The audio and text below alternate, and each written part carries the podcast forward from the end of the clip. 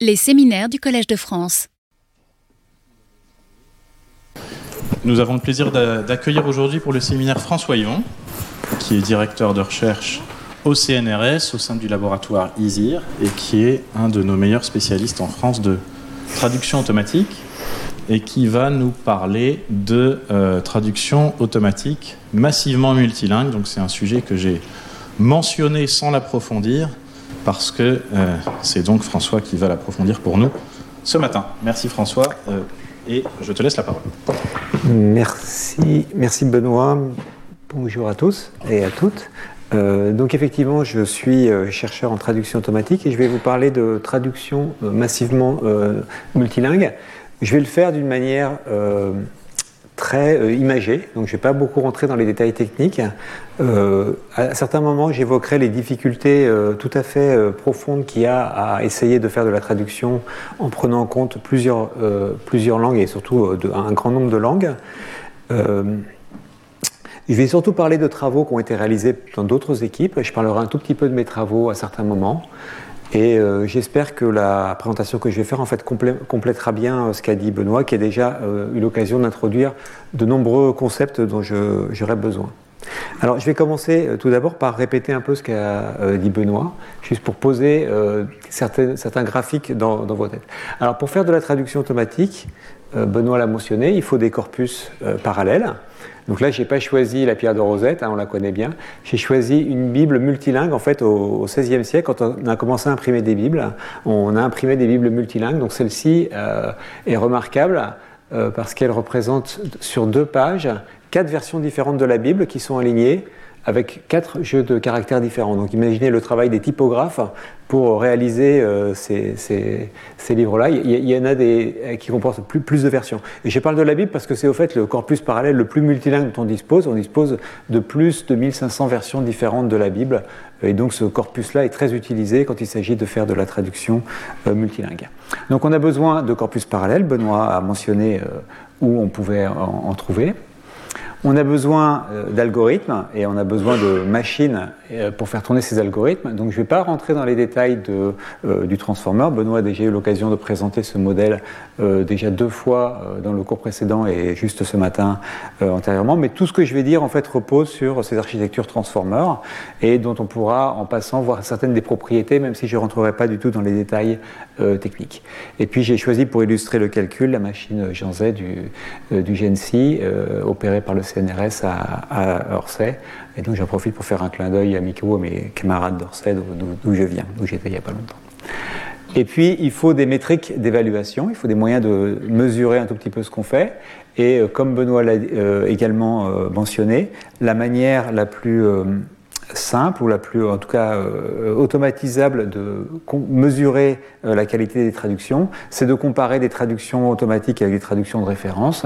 Et la métrique la plus euh, connue, c'est celle dont je parlerai, la seule dont je parlerai aujourd'hui, c'est la métrique bleue qui repose sur des comparaisons de surface. On va compter, hein, comme Benoît l'a dit, le nombre de mots qui sont partagés entre la traduction qui est faite par la machine et puis la traduction que ferait un humain du même texte.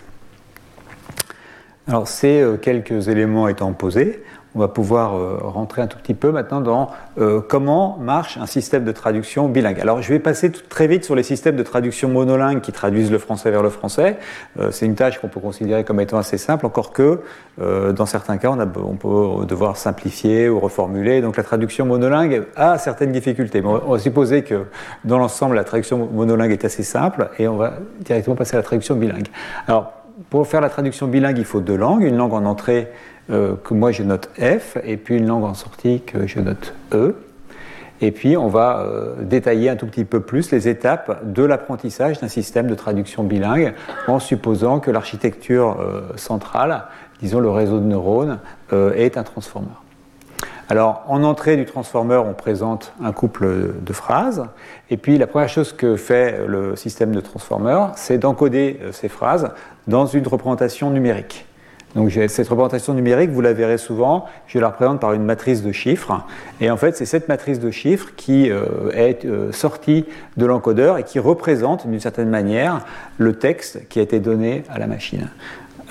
alors, une autre manière de visualiser que vous verrez souvent dans mes diapos euh, cette matrice, c'est d'imaginer que chaque mot de l'entrée a un petit vecteur en vert associé. Et ce petit vecteur en vert, on peut aussi le représenter. Ici, je le représente en trois dimensions. Il faut plutôt imaginer que ce vecteur, il vit euh, en 500 ou 1000 dimensions. Donc, il vit dans des espaces de représentation beaucoup plus gros. Mais pour la, la compréhension, il suffit de penser que ces petits vecteurs, ils vivent en trois dimensions. Et puis, comme on a un vecteur pour chacun des mots en vert, on peut aussi en déduire un vecteur pour toute la phrase qui est ici euh, visualisée en euh, rose. D'accord? Donc l'encodeur, il fait ça il calcule des représentations euh, matricielles. Et puis, l'étape d'après, cette représentation matricielle, elle est passée à un décodeur qui lui aussi va manipuler des tableaux de chiffres en agrégeant la matrice ici qui a été faite par. Alors, vous voyez pas mon, mon, mon curseur, c'est dommage. Donc, en manipulant cette matrice qui vient de l'encodeur avec un préfixe, donc qui est le début de la phrase qu'on est en train d'apprendre. Vous voyez en haut, la lingua del on en est là. Et donc ce préfixe, il est aussi passé au décodeur. Donc le décodeur, il agrège ces deux représentations, il en déduit une nouvelle matrice de chiffres, hein, qu'on peut représenter soit comme une matrice, soit au niveau agrégé comme un seul vecteur pour toute la phrase. Et puis, euh, une fois qu'on a fait ça, on va euh, utiliser ce vecteur pour faire une prédiction. Quel est le mot qui peut suivre? Donc la machine va faire un certain nombre d'hypothèses. Il se trouve que parmi ces hypothèses, il y en a une seule qui est correcte. D'accord? C'est Europa, la euh, traduction de référence. Et donc, à partir de la comparaison entre la bonne traduction, la traduction qui est dans l'exemple, et puis la traduction que propose la machine, on va mettre à jour les paramètres du système de façon à ce que, l'étape suivante, le système soit un peu meilleur pour réaliser ses prédictions. Et puis une fois qu'on a fait ça, eh bien, on va, pardon, on va recommencer. Voilà, on fait la mise à jour. Et vous voyez, on recommence avec le mot suivant. Donc maintenant, dans le préfixe, ici, on a inclus le mot Europa. D'accord? Et puis on va prédire le mot suivant. Et la machine va faire des hypothèses sur qu'est-ce qui peut suivre Europa dans ce contexte-là. Et à nouveau, euh, ça va donner lieu à une comparaison avec la référence et puis à une mise à jour des paramètres. Ce processus-là, alors, dans ce processus-là, il y a une chose qu'il faut mentionner, c'est que tout au long du traitement de la phrase euh, cible, en italien ici, cette matrice-là ne change pas. C'est le français, il est fixe. Par contre, la matrice qui est ici, elle, elle va changer à chaque fois, puisqu'à chaque fois, on va rajouter des mots dans le préfixe, et donc il y aura un calcul supplémentaire. Donc cette partie-là, d'encodage peut être réalisé de manière très efficace en parallèle. On l'a fait une fois, ça ne bouge pas, ça ne prend pas beaucoup de temps. Et la partie qui est compliquée, c'est la partie de droite parce que elle, se fait mot après mot, puisqu'à chaque fois on augmente, on change le préfixe qui est utilisé pour la prédiction. Et euh, peu ou prou, cette euh, architecture-là, elle est aussi utilisée quand on fait du décodage, c'est-à-dire qu'on va euh, d'emblée avoir la phrase source, et puis mot après mot, on va prédire quel va être le mot cible qui doit être produit. Et puis, quand on apprend un système de traduction, bah, comme l'a dit Benoît, on fait cette étape-là un grand nombre de fois sur les corpus aussi gros euh, qu'on peut trouver. Euh, et aujourd'hui, les ordres de grandeur des corpus qu'on manipule, euh, c'est des millions de phrases parallèles, voire un peu plus, et des milliards, voire des centaines de milliards de mots. Alors, un, détail qui n'est pas un détail pour la suite, c'est que les systèmes de traduction, ne manipule pas des mots. Hein, Benoît l'a euh, mentionné aussi dès son premier cours. Il manipule des unités qui sont plus petites que les mots.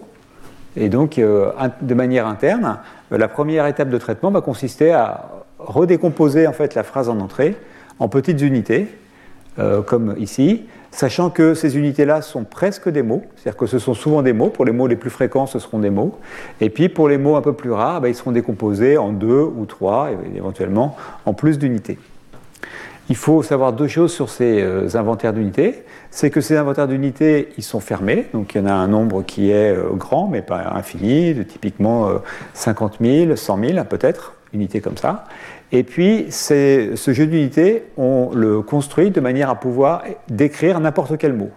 Et donc au pire, hein, c'est comme le télégraphe, au pire, si on, doit, ben, on décompose euh, un mot lettre à lettre, hein, et on pourra toujours décomposer un mot lettre par lettre. Ça veut dire que parfois la traduction, elle se fait d'un mot vers euh, quelque chose, et puis parfois elle se fait d'une lettre vers quelque chose, d'accord, lettre après lettre. Voilà, donc là j'ai pris un exemple d'un mot qui est moins, euh, moins bien intégré dans le reste du système euh, orthographique français, Zuidcote, et probablement ce mot-là, il est décomposé lettre à lettre, parce que c'est un mot qui, n'est pas, qui ne contient pas des séquences qui sont typiques de l'orthographe du français.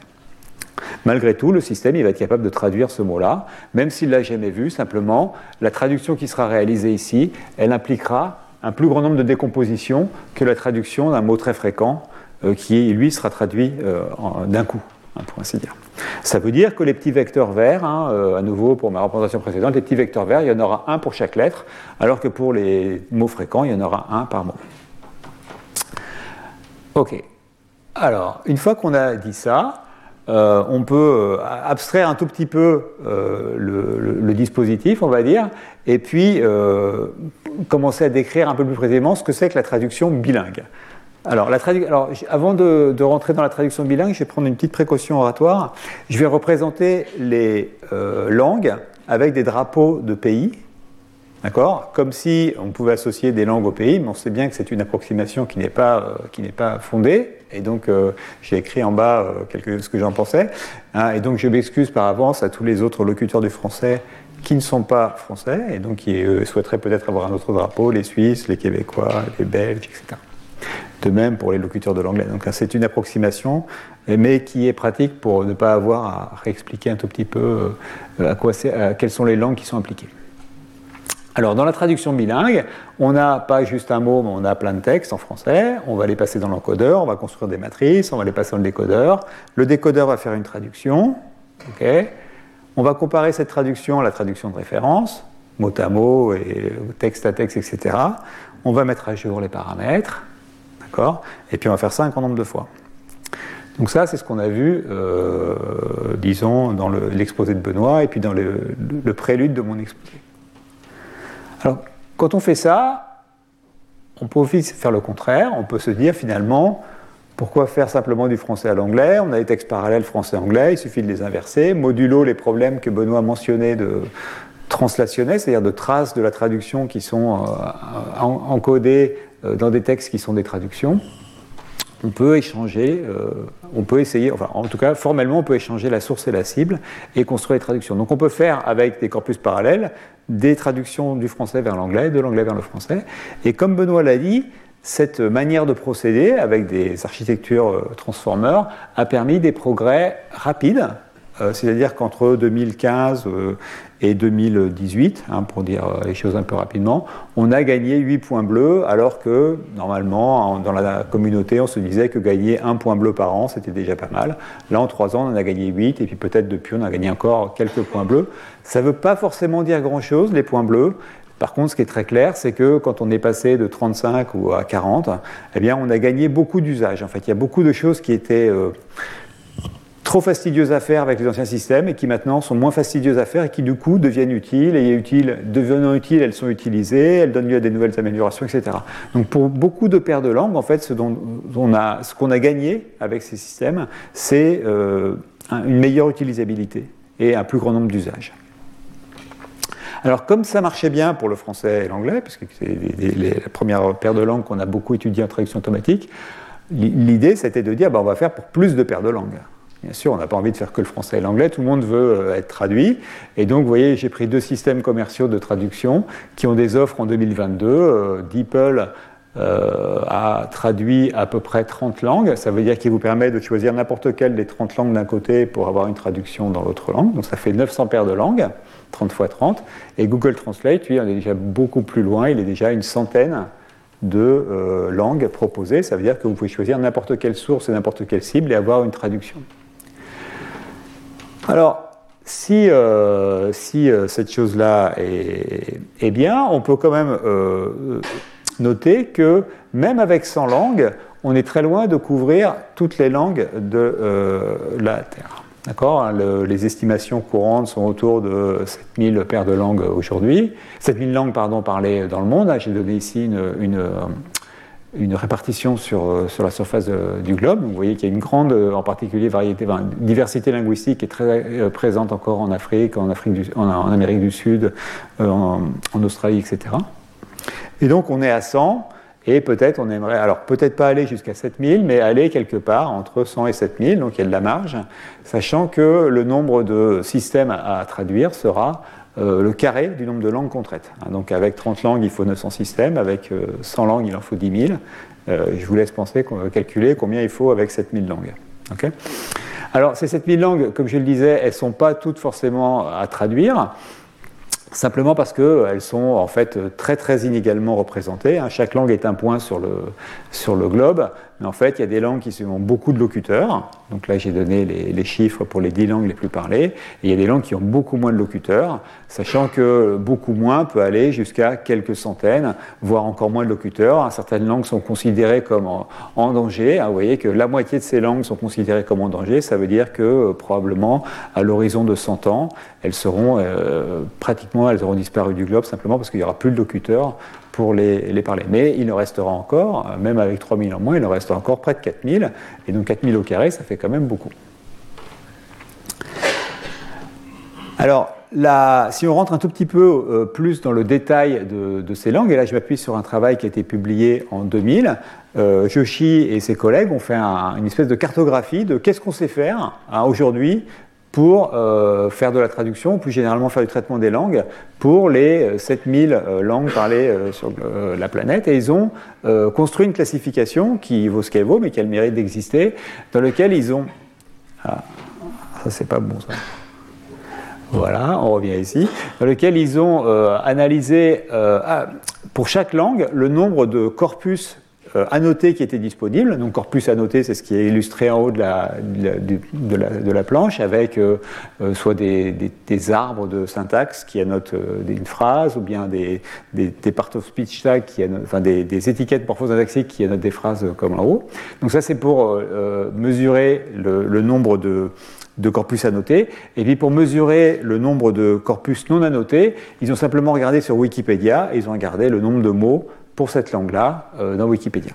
Et donc ça fait une construction euh, bidimensionnelle euh, ici, et dans lequel ils ont considéré cinq groupes en fait, ils distinguent cinq groupes, euh, tout en haut à droite, euh, donc le groupe numéro 5, c'est les langues qui ont à la fois beaucoup de textes dans Wikipédia et beaucoup de corpus à noter. Il n'y en a pas beaucoup, il n'y en a que 5 dans ce groupe-là, donc c'est les langues les mieux dotées de cette manière. Et puis à l'autre extrémité du spectre, ici, là en vert, c'est la classe 0, c'est des langues pour lesquelles il n'y a, pas, il a rien dans Wikipédia, donc euh, il n'y a aucun texte, et il n'y a évidemment aucun texte à noter. Alors quand on regarde les effectifs de ces différentes classes de langues, hein, vous voyez qu'on va dans la classe 0, ils ont, il a compté à peu près 2000 langues. Alors, vous faites la, somme, hein, vous n'arrivez pas à 7000, donc ça veut dire que même dans cette classification-là, il y a beaucoup de langues qui ne sont même pas prises en compte. Hein. Donc là, on regarde que déjà le haut du panier. Donc il y a à peu près 2000 langues qui sont dans la classe 0, euh, donc pour lesquelles on n'a rien. Et puis, il n'y a que 5 langues pour lesquelles on a beaucoup. Et si on étend un peu nos critères, on s'aperçoit qu'il y a peut-être euh, euh, quelques centaines hein, de langues pour lesquelles on a un peu de données, pour lesquelles on pourrait espérer faire des systèmes de traitement automatique, au moins les classes 2, 3, 4, 5, peut-être certaines langues de la classe 1. Ok. Alors avant de continuer, euh, je voulais faire euh, à nouveau un petit point de, euh, noter malgré tout que ces langues peu dotées, il ne faut pas les voir comme un tout homogène, mais en fait il y a une grande variété de langues peu dotées. Euh, d'abord, ce ne sont pas toutes euh, des langues qui ont peu de locuteurs. Il y a des langues qui ont peu de données, mais qui ont beaucoup de locuteurs, parfois des millions de locuteurs. Donc ça veut dire que pour ces locuteurs-là, l'accès des technologies serait certainement utile et bienvenu et peut-être même solvable. Et puis, l'autre chose que je voulais noter, c'est qu'une langue peu dotée, ce n'est pas une langue bien dotée qui n'a pas beaucoup de données.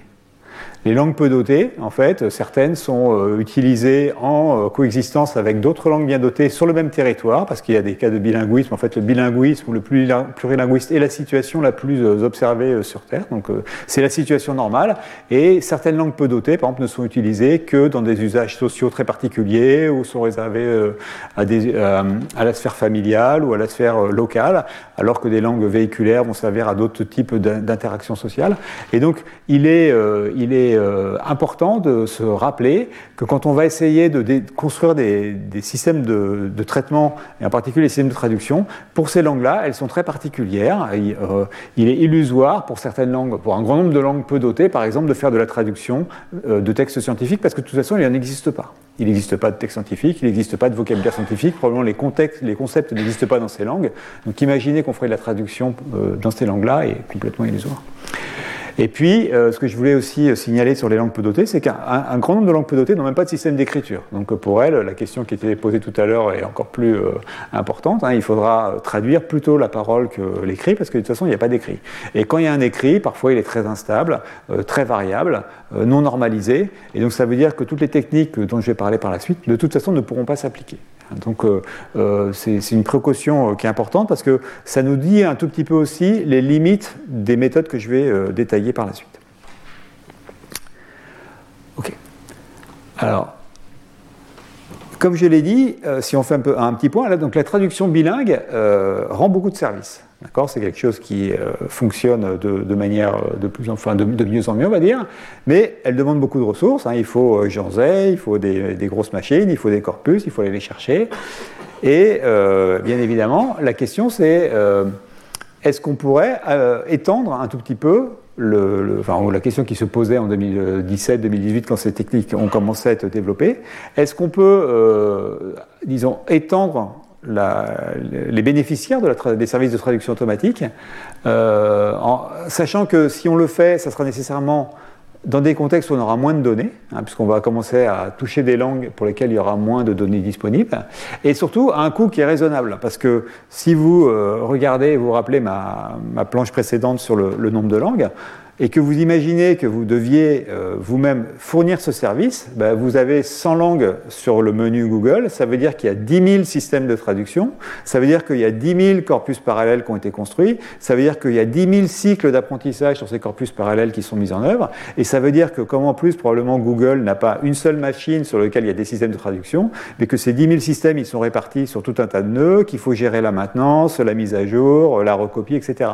Et donc si vous voulez passer de 200, de 100 langues à 200 langues, ben, ça sera plus de 10 000, mais ça sera 40 000 systèmes de traduction qu'il faudra maintenir en parallèle, etc. Donc tout ça crée une ingénierie euh, et des calculs qui sont euh, euh, déraisonnables, on va dire, si on envisage de passer à l'échelle. Alors évidemment, la solution, c'est ce que je vais présenter maintenant, c'est la traduction multilingue. Alors, la première étape pour euh, comprendre comment euh, sont mis en place les systèmes de traduction multilingue, c'est de se rappeler que les systèmes de traduction ne manipulent pas des mots, mais ils manipulent des unités qui sont plus petites que les mots. Et que ces unités sont construites de manière automatique, simplement par analyse de corpus. Bon, ben, tout simplement, si on mélange, si on agrège des textes de langues différentes, ce qu'on va voir observer, c'est des unités qui sont fréquentes dans euh, ces, ce, mélange de textes différents. Et ces unités, eh bien, elles permettront de représenter n'importe quel texte en n'importe quelle langue.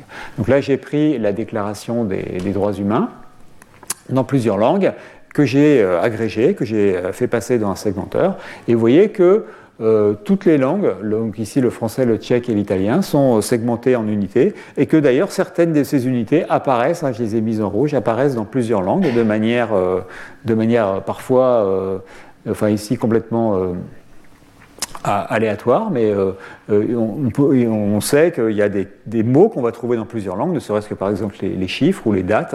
Un 2022 va exister dans beaucoup de langues, simplement qui utilisent euh, l'alphabet latin. On trouvera cette unité-là dans beaucoup de langues. Et donc, de manière ou pas aléatoire, on verra des unités qui sont partagées.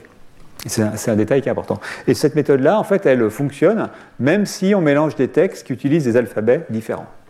D'accord? Donc on peut, euh, euh, à la fin, finalement, ce qu'on aura et ce qu'on va manipuler et ce qui rentrera dans la machine, il faut, il faut imaginer, c'est maintenant simplement des suites d'indices qui correspondent à des unités comme ça. Et ces unités sont des suites de caractères euh, qui peuvent utiliser n'importe quelle partie de l'alphabet UTF-8.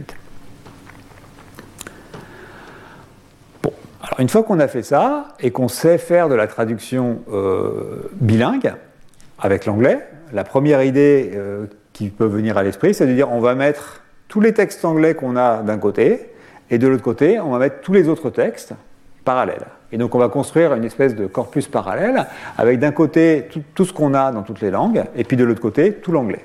Et on garde euh, formellement euh, l'allure d'un texte parallèle bilingue, sauf qu'il y a une langue qui est tout sauf l'anglais, et puis il y a une autre langue qui est l'anglais. Bon, voilà. Donc, on va dire, on va faire un système de tout sauf l'anglais vers l'anglais, et puis euh, dans les deux sens. Et en fait, les mêmes techniques que j'ai présentées le permettent, puisque de toute façon, de manière interne, tout ce qu'on manipule, c'est des tableaux de chiffres, et donc on va prendre tout ce qui est de l'anglais, tout, sauf l'anglais d'un côté, tout ce qui euh, est anglais de l'autre, on va apprendre notre système et on aura un système qui traduit de n'importe quelle langue vers l'anglais. Alors ça, on l'a commencé à le faire en fait dès qu'on a fait de la traduction neuronale, les gens se sont rendus compte qu'on pouvait faire ça. C'était une idée qui devait euh, traîner un peu dans, beaucoup de têtes. Avec la seule petite différence ici, vous le voyez, j'ai mis plus plus sur l'encodeur. C'est un encodeur qui a un travail un peu plus compliqué parce qu'il faut qu'il encode toutes les langues. Le décodeur, lui, il a un travail simple, il fait juste de l'anglais. Alors, on pourrait se dire, comme j'ai fait tout à l'heure, on a fait français-anglais, on pourrait faire anglais-français. Alors, si on fait anglais vers n'importe quelle autre langue. Là, il y a un tout petit détail, c'est que l'encodeur, alors lui, il a une tâche qui est très très facile, il a juste encodé de l'anglais, Par contre, le décodeur, lui, il a un travail qui est beaucoup plus compliqué, parce que lui, il doit décoder n'importe quelle langue. Donc, il doit être capable de produire des textes dans n'importe quelle langue. Et en particulier, il faut qu'il sache dans quelle langue il a besoin de produire des textes. D'accord? C'est pour ça que j'ai mis que le décodeur, là, il faut lui donner un petit. Alors, à nouveau, j'utilise les petits drapeaux pour dire les codes de langue, mais enfin, le décodeur, il faut lui dire ici, maintenant, il faut générer de l'allemand pour qu'il puisse générer de l'allemand. Et puis à d'autres moments, il faudra lui dire je veux générer du français, ou je veux générer de l'italien, ou je veux générer autre chose. D'accord? Donc on voit aussi déjà l'asymétrie entre ce que fait l'encodeur, et ce que fait le décodeur. Mais, euh, disons, euh, dès 2016-2017, il y avait des premiers systèmes qui faisaient ça. Et quand on fait ça, en fait, on peut faire beaucoup plus que ça. On peut faire du pivot. Vous voyez, si on a un système qui fait de n'importe quoi vers l'anglais, et puis un autre système qui va de l'anglais vers n'importe quoi, ben en fait, on peut aller de n'importe quoi vers n'importe quoi en passant par l'anglais. Et donc, rien qu'avec, euh, vous voyez, donc deux systèmes, on peut traduire n langue vers n langue. Alors on a, beaucoup gagné. Avant, il en fallait n carré système. Maintenant, il en faut plus que deux pour traduire de n'importe quelle langue vers n'importe quelle langue. Alors la traduction par pivot a longtemps été utilisée, c'est un, aparté, a longtemps été utilisée par Google en particulier pour euh, offrir des services en beaucoup de langues. Parce qu'en fait, il ne traduisait pas directement de toutes les langues vers toutes les langues, mais il passait par l'anglais, mais sans vous le dire.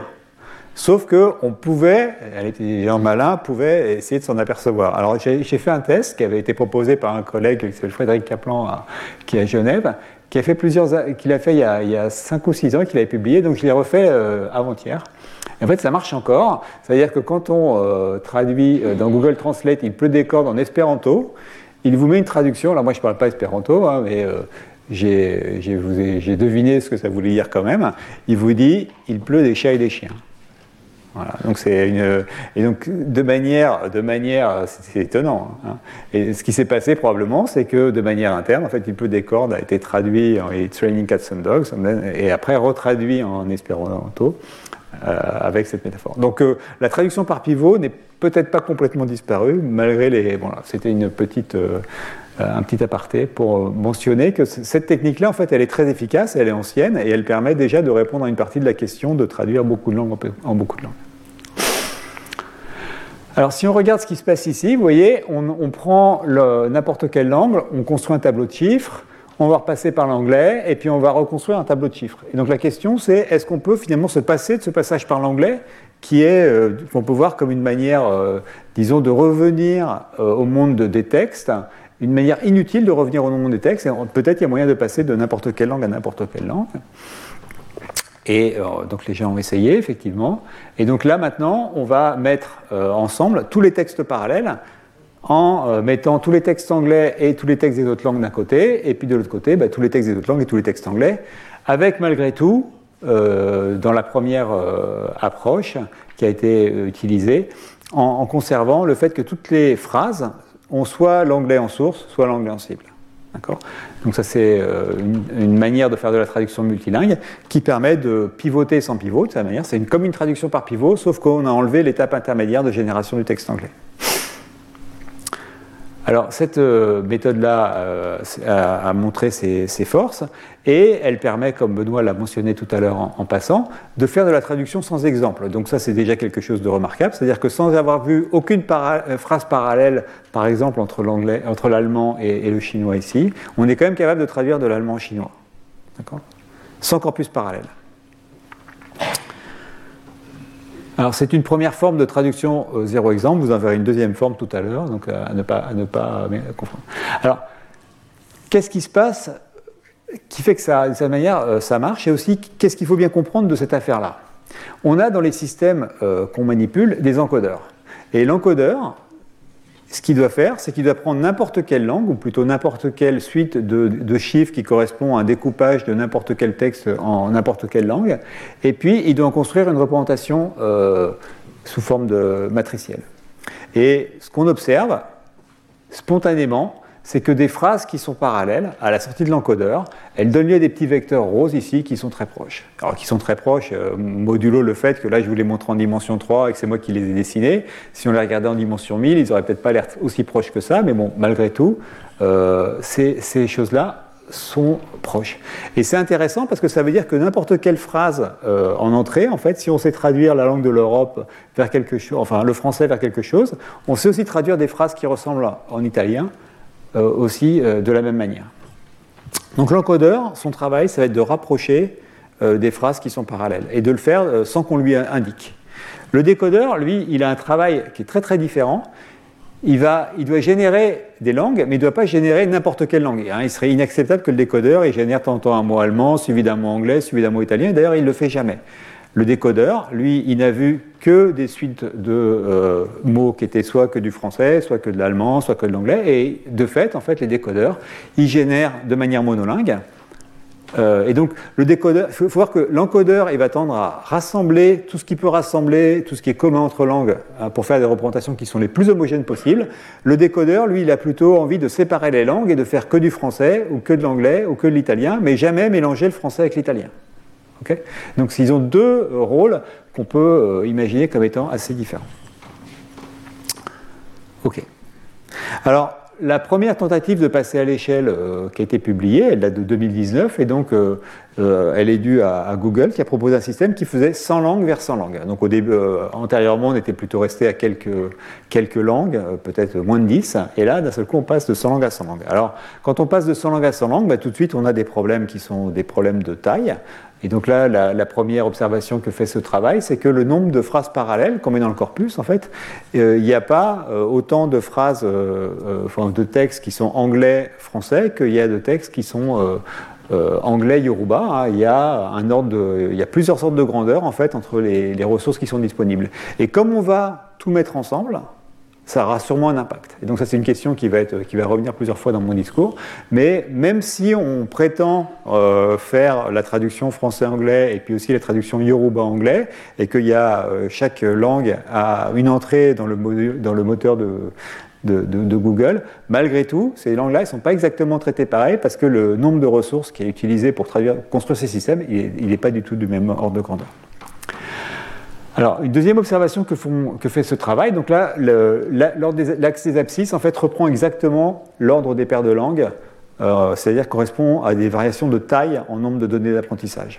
Donc, plus on va de ce côté-là de mon graphe, plus il y a de données d'apprentissage dans le corpus. Et donc la première observation que fait ce papier, c'est que, euh, d'une certaine manière, quand on compare les performances qui vont depuis n'importe quoi vers l'anglais et les performances qui vont depuis l'anglais vers n'importe quoi, eh bien, les unes sont bien meilleures que les autres, et c'est assez facile de comprendre pourquoi. C'est parce qu'on a beaucoup plus de langues en anglais, notre décodeur en anglais, il est bien appris, et donc c'est beaucoup plus facile de générer de l'anglais que de générer des langues, surtout les langues qu'on a très peu vues. D'accord hein, Donc pensez à la différence entre ce que fait l'encodeur et ce que fait le décodeur. L'encodeur, il a dans la traduction vers l'anglais la tâche de rassembler toutes les langues et de produire de l'anglais. Dans l'autre direction, c'est plus compliqué. Il doit encoder de l'anglais mais générer toutes les langues. D'accord? Et on voit bien qu'au niveau des performances, eh bien, les, scores euh, absolus sont, euh, sont pas les mêmes. Et puis, euh, l'autre observation que fait ce travail, c'est que plus on rajoute de langues dans le système, finalement, plus les euh, performances s'améliorent, surtout pour les langues euh, qui sont à l'extrémité du spectre, là les langues qui ont le moins de, données. Par contre, ici, la, courbe montre une différence de performance. Donc 0, c'est des performances égales, et puis quand on est en dessous de 0, ça veut dire qu'on a perdu en performance. Pour les langues qui ont beaucoup de données, donc les langues qui sont de ce côté-là de mon graphe, eh bien on perd en performance. Alors les, pertes de performance, elles ne sont pas complètement négligeables, hein, c'est quelques points bleus. Euh, c'est pas 10, hein, mais c'est quand même presque 5 parfois.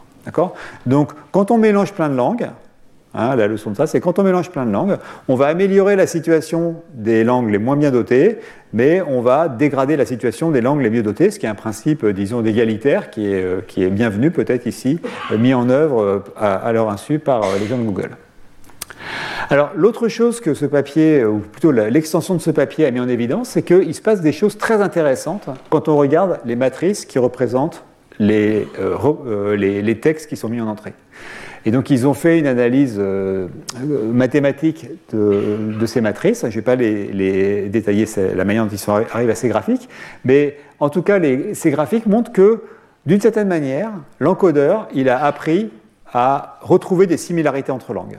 Et donc, euh, vous voyez ici, euh, sur mon graphique, on a, sont projetées des, des familles de langues, et les familles de langues sont assez bien retrouvées en, euh, automatiquement en regardant les, les, représentations internes du, système. En, particulier, je vais faire un petit zoom sur la famille slave. Euh, ici, donc vous avez quelques langues qui euh, sont représentées de cette famille, et donc vous la voyez ici en rose. Hein. là, c'est un zoom juste sur cette famille. Et donc, ce qui est intéressant, alors il y a plusieurs choses qui sont intéressantes. Donc, on a le serbe et le croate, hein, SR et HR. Ici, vous avez le tchèque et le polonais. Vous avez le slovène là. Et puis ici, là en bleu, vous avez l'ukrainien, le biélorusse et le russe. Et ce qui est intéressant, c'est que ces similarités entre langues, elles sont retrouvées même si ces langues, elles utilisent des alphabets différents. D'accord Parce que d'un côté, on va écrire en alphabet latin, de l'autre côté, on écrit en alphabet cyrillique, et malgré tout, le système, vous voyez, la puissance de l'encodeur, c'est qu'il est capable de, retrouver ces similarités entre langues indépendamment de euh, l'alphabet sous-jacent. Alors ça c'était le travail de, disons, de Google en 2019. Euh, en 2020, euh, Meta a proposé sa version d'un système multilingue et ils ont été un cran plus loin en disant mais finalement pourquoi toujours considérer des phrases parallèles entre le français, l'anglais, le yoruba, l'anglais, l'allemand, l'anglais, le chinois, l'anglais hein, Pourquoi aussi ne pas essayer de rajouter des phrases parallèles, français, yoruba si on en trouve, ou euh, russe, ukrainien si on en trouve, etc. Et donc ils sont proposés un système dans lequel en fait en entrée et en sortie, on met tout ce qu'on a comme ressources parallèles, indépendamment de savoir s'il y a de l'anglais ou pas euh, dans le système. Et puis on fait la même chose, hein, que, d'accord, donc rien de plus compliqué, avec la seule différence, c'est que maintenant on a plus de données. Hein, Benoît a donné les chiffres tout à l'heure des derniers systèmes de, de, méta, ils ont des données pour 1600 langues et je ne sais pas combien de milliards de paires de phrases, enfin ça, commence à faire beaucoup. Alors, dans, ce, euh, dans, ce, travail, une chose qui a été, euh, hein, que moi j'ai trouvé euh, spécialement intéressante, c'est qu'ils ont dû essayer d'aller partir à la recherche à toutes les données parallèles qu'ils pouvaient trouver pour toutes les langues du monde. Et c'est une tâche qui est incroyablement complexe parce que si on considère 100 langues, ça veut dire qu'il faut chercher des données parallèles ou des documents parallèles sur le web pour près de 9900 euh, paires de langues. Il faut dire, ben, est-ce que sur le web, donc le web c'est grand quand même, est-ce que je peux trouver deux documents, un qui serait en chinois et un qui serait, je ne sais pas quoi, en yoruba, et qui seraient des traductions mutuelles? Donc vous voyez, c'est un travail euh, qui, paraît, qui paraît fou. Hein, qui paraît fou. Qui paraît à peu près considéré à peu près équivalent à celui de trouver une aiguille dans une botte de foin.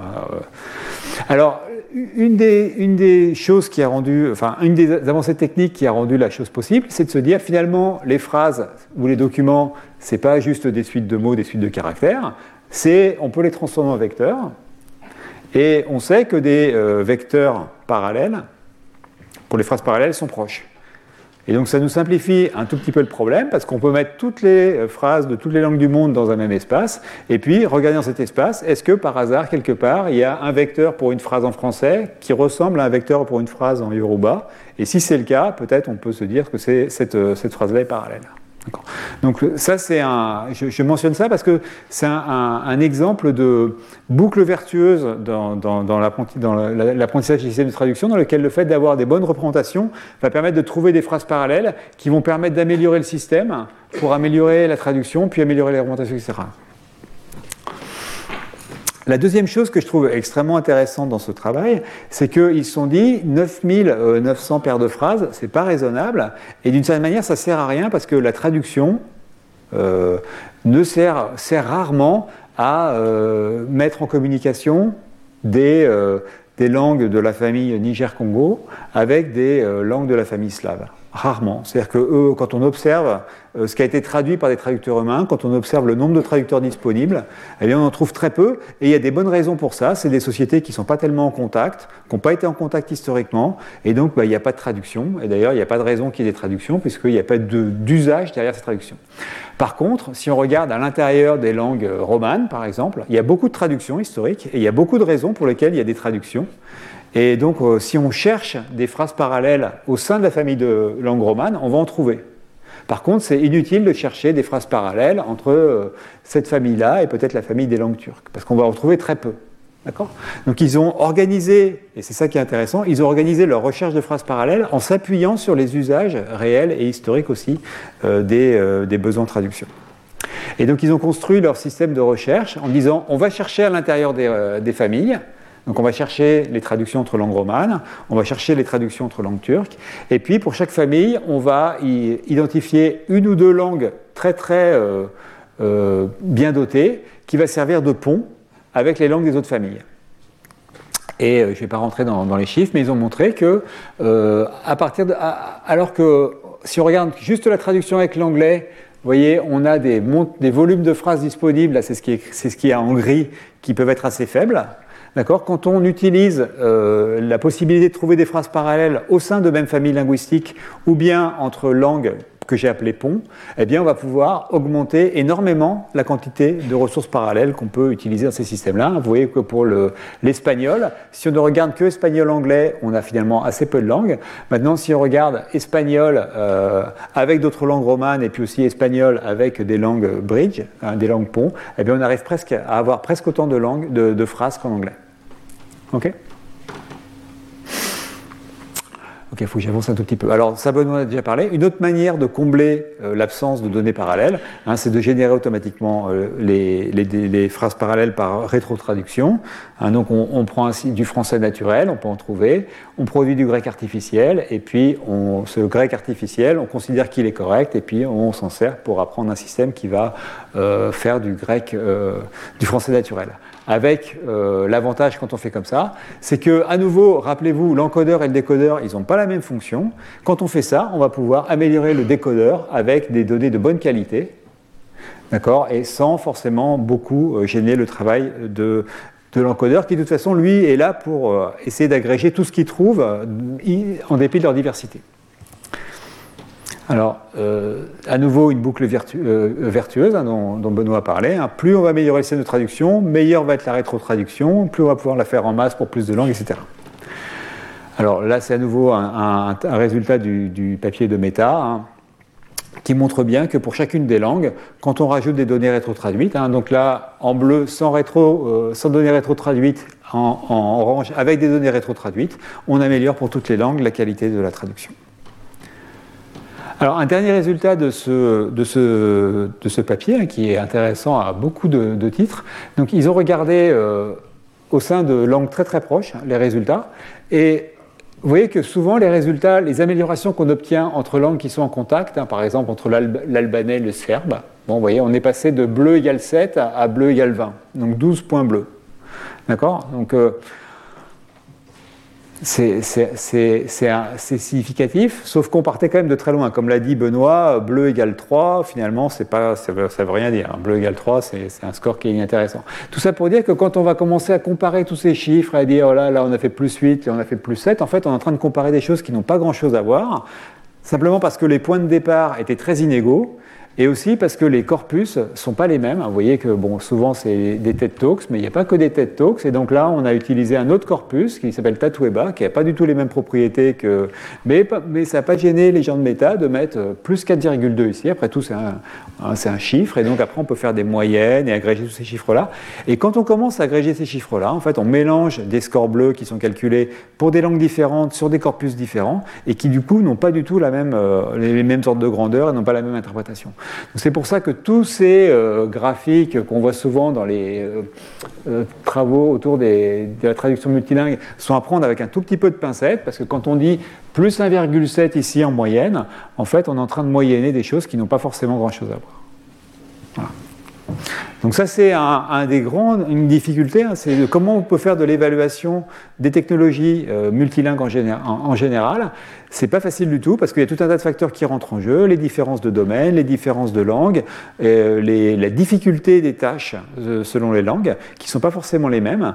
Et je pense que parfois, il est déraisonnable de vouloir tout ramener à des mesures qu'on va, présenter comme commensurables, alors qu'en fait, elles ne le sont pas tout à fait. Alors, euh, l'autre chose que je voulais mentionner, euh, c'est à quoi ça sert d'avoir bleu égale 4,3 comme score, ou bleu égale, euh, oui, là on est parti, il y a bleu égale 0,1, et bleu égale 4,3. Donc à quoi ça sert? Pourquoi c'est intéressant? Pourquoi euh, euh, on a enfin, aucun humain ne lirait ces traductions?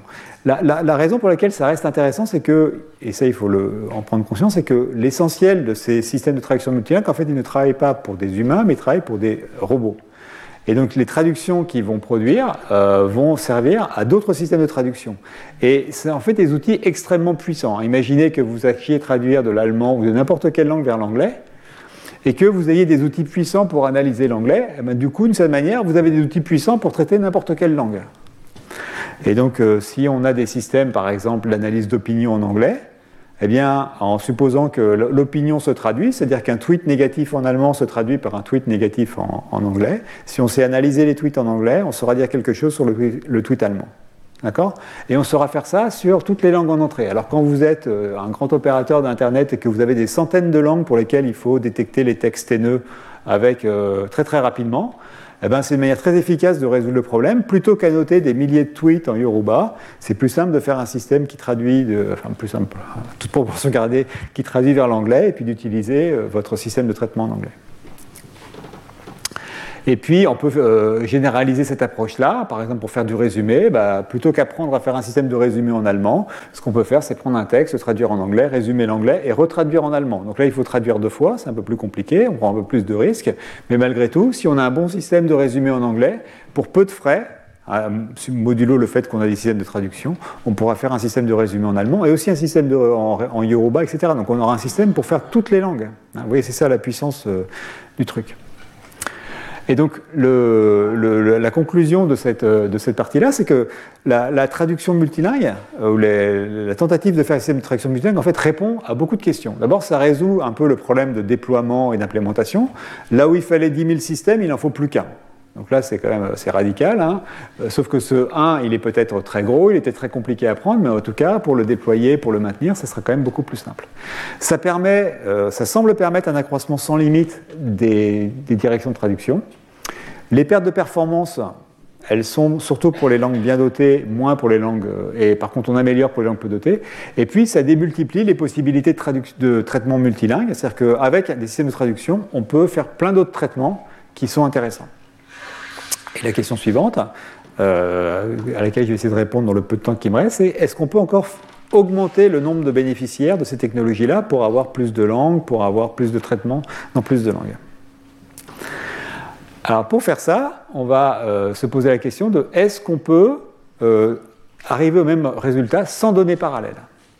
Et la réponse est oui. Alors je vais résumer très très vite toute une lignée de recherche autour des pré-traitements, des, pré-entraînements multilingues. Donc la, première idée euh, qu'on avait déjà ou qu'on avait déjà mise en œuvre dans certains systèmes de traduction euh, non supervisés, c'est d'utiliser des systèmes encodeurs-décodeurs juste pour faire du débruitage.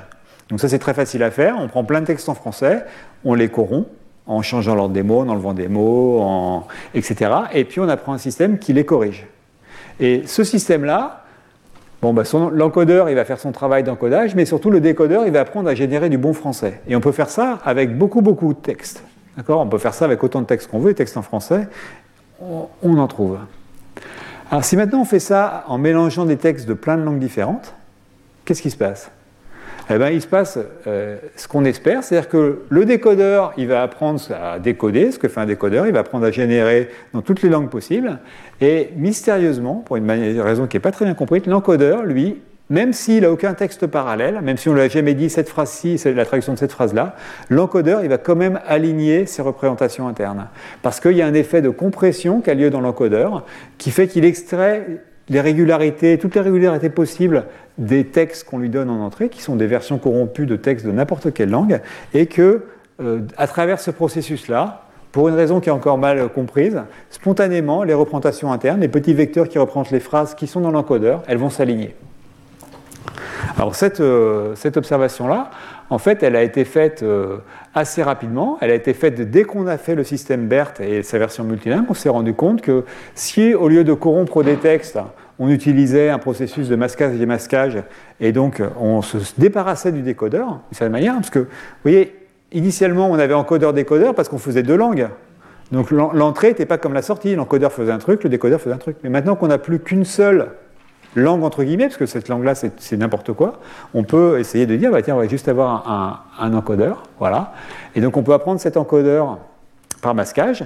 Et si on apprend un encodeur par masquage, en fait, on aura à nouveau la propriété qu'on souhaite, à savoir l'alignement entre les phrases qui sont des phrases parallèles. Et c'est un alignement spontané.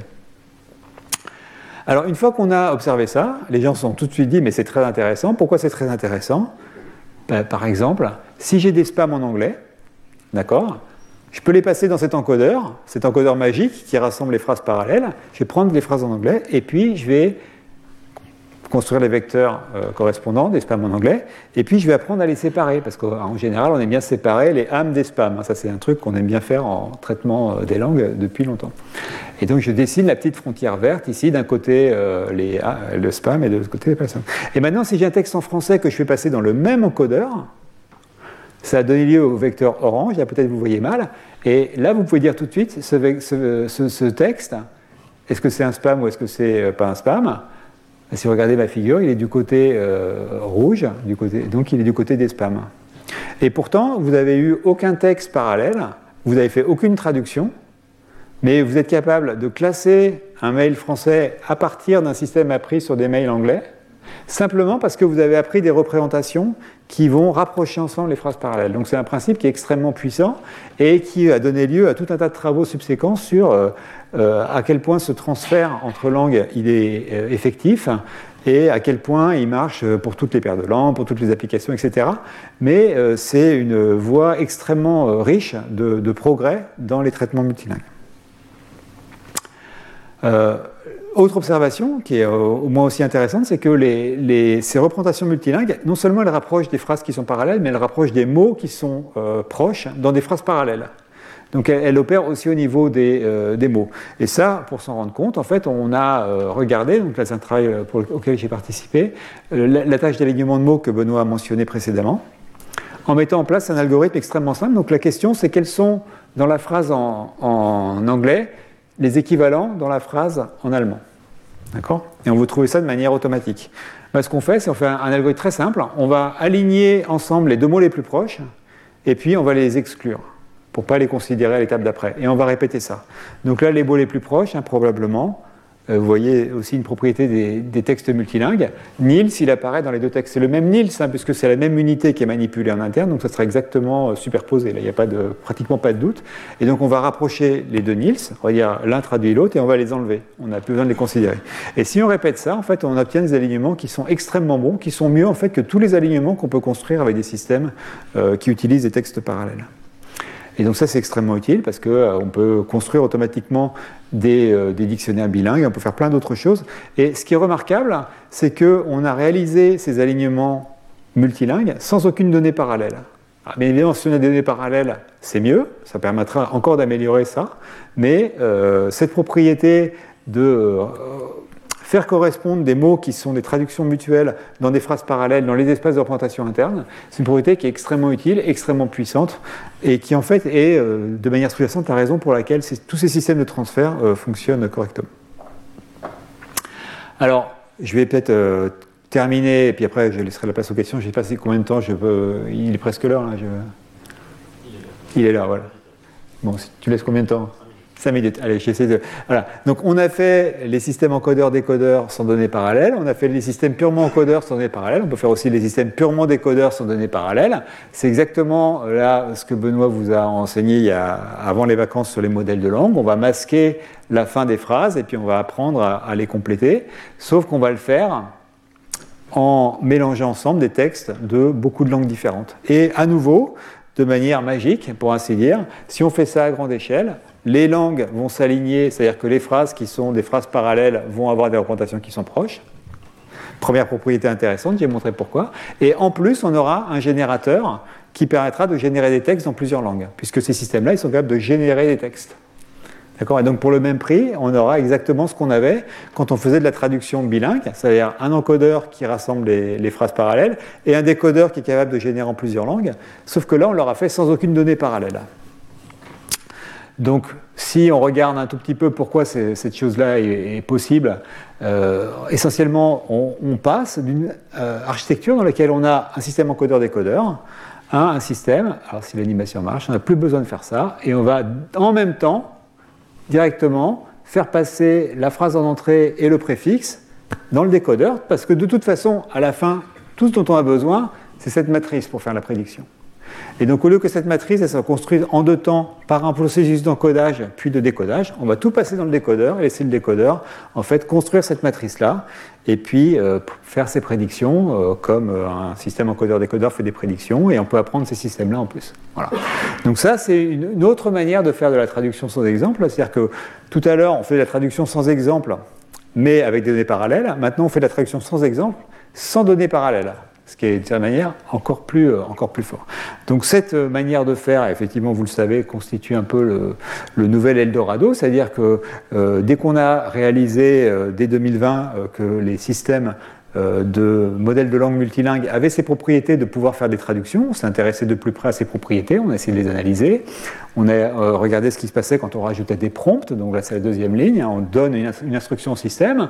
On a regardé ce qui se passait euh, en faisant varier le prompt, donc la troisième ligne vous donne un, autre type de prompt, on dit juste fr de points puis le texte français, et puis on espère qu'il va compléter le texte italien.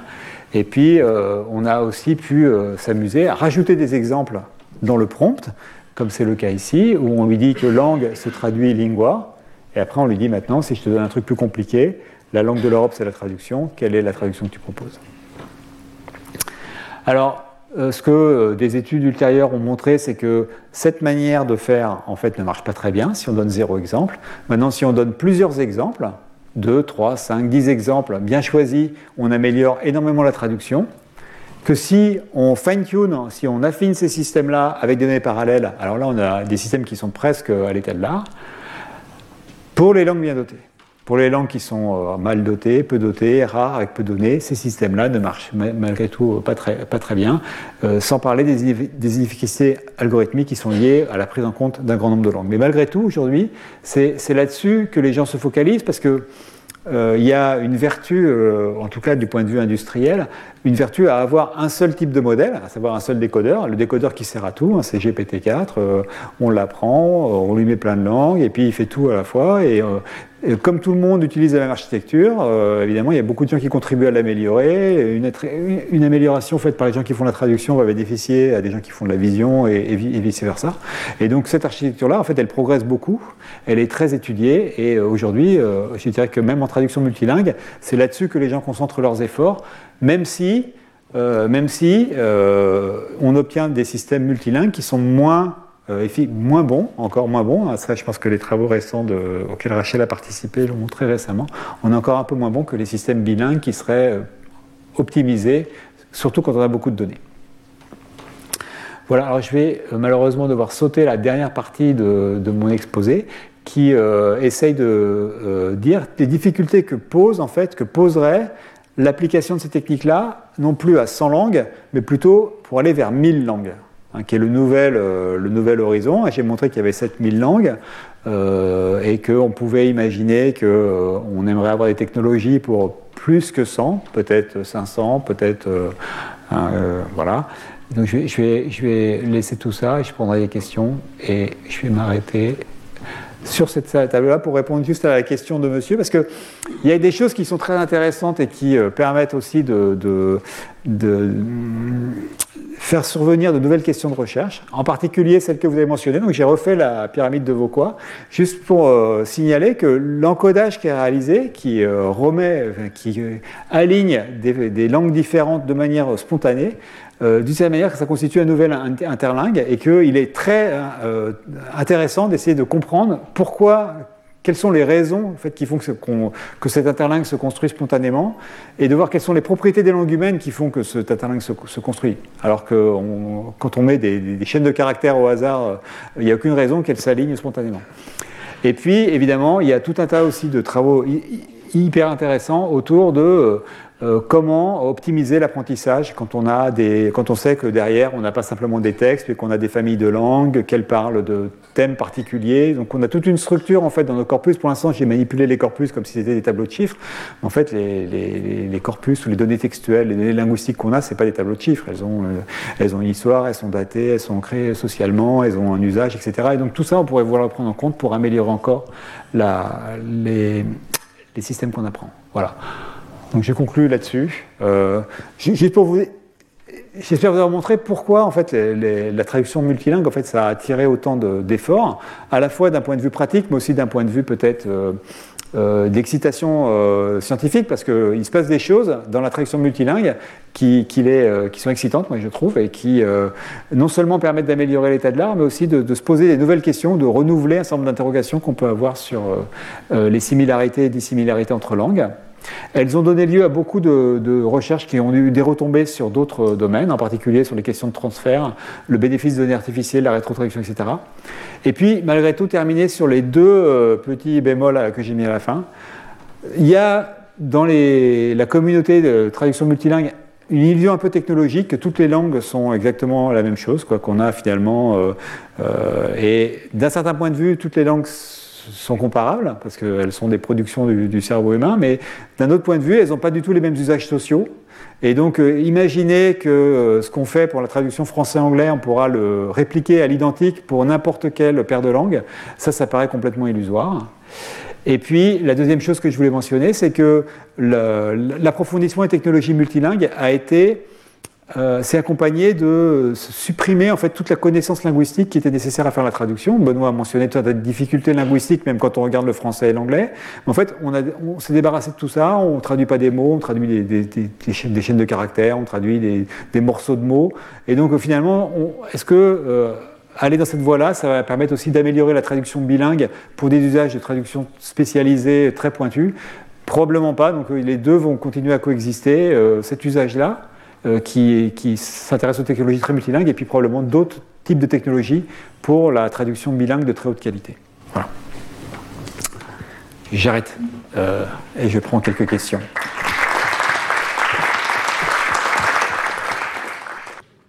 Retrouvez tous les contenus du Collège de France sur www.colège-2-france.fr.